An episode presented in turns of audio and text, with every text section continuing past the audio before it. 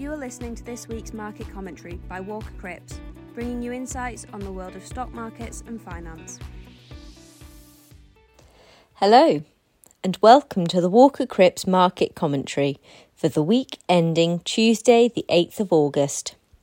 Interest rates were once again the main focus in the news last week as the Bank of England, B of E, raised the base rate by 0.25% to take it to 5.25%. Out of the nine members on the committee, six voted in favour of a 0.25% increase, with two voting for a 0.5% increase and one voting for an unchanged policy. The B of E has now raised interest rates 14 times consecutively, raising the base rate by a cumulative 5.1% since rates started rising in December 2021. The B of E also detailed their economic forecasts, which showed that inflation is expected to ease rapidly to just below 5% by year end, alongside the B of E cutting its 2024 outlook from 3.4% to 2.25% with 2025 being well below the 2% inflation target. It should be noted that these forecasts are conditioned on a peak rate of 6% and rates remaining near 5.5% throughout the forecast horizon. The B of E highlighted that the current monetary policy stance is restrictive, but reiterated that if there were further evidence of more persistent inflationary pressures, further tightening would be required. It was also made clear by B of E Governor Andrew Bailey that there would be no pivot to rapid rate cuts. However, the language in the B of E statement suggested that the central bank is now close to the end of its rate tightening cycle. It still remains evident that the next B of E policy decision will be determined by future economic data. As Bailey highlighted, the labour market, services inflation, and wages as the focuses of near term decisions. In the housing market, Reuters reported that the construction sector in the UK returned to growth, but house builders suffered another sharp contraction due to high interest rates and continued fears surrounding the outlook of the economy. The Financial Times also reported that UK estate agents are looking to expand their lettings businesses as a booming rental market is helping drive profits, which has been lost by a slowdown in the house sales.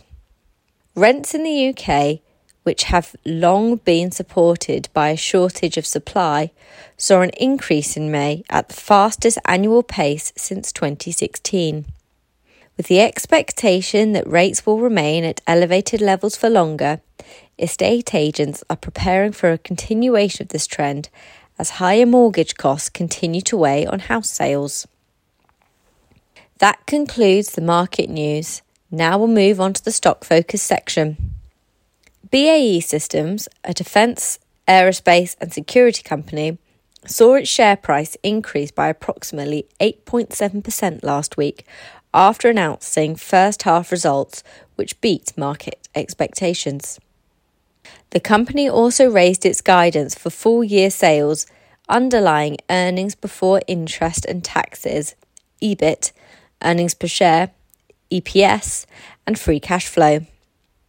The dividend also increased by 11% when compared to last year alongside an approved further share buyback programme of up to £1.5 billion. This programme is expected to roll on after completion of the current buyback programme and conclude within three years of its commencement. ConvaTec Group plc, a UK based medical products and technologies company, announced its first half results last week which sent its share price soaring by approximately 7.4%. The company reported sales of $1.06 billion and adjusted EBIT of $214.1 million, both beating expectations.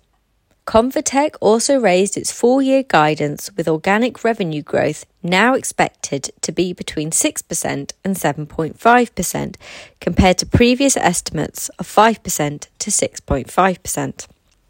The company also announced that it continued to invest in its technology and innovation capabilities and advance its pipeline, providing a strong platform for future growth.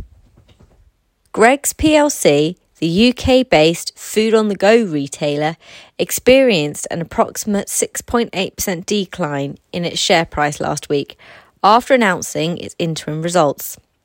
The company reported a strong end to the first half of 2023 as revenue increased 16%, beating expectations of a 12% increase.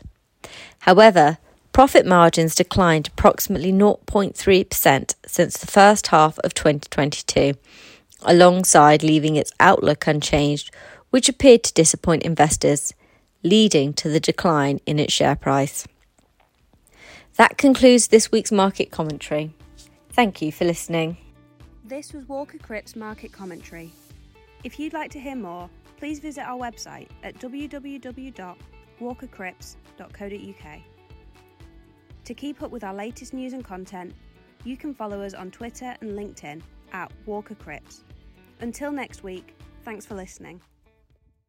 This podcast is intended to be Walker Crips Investment Management's own commentary on markets. It is not investment research and should not be construed as an offer or solicitation to buy, sell, or trade in any of the investments, sectors, or asset classes mentioned.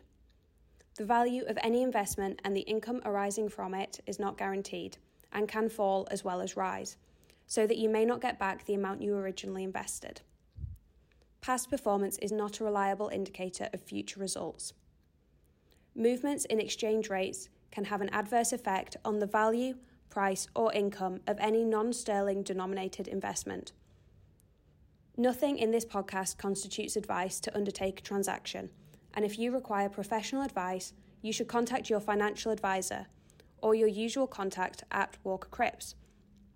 Walker Crips Investment Management Limited is authorised and regulated by the Financial Conduct Authority and is a member of the London Stock Exchange.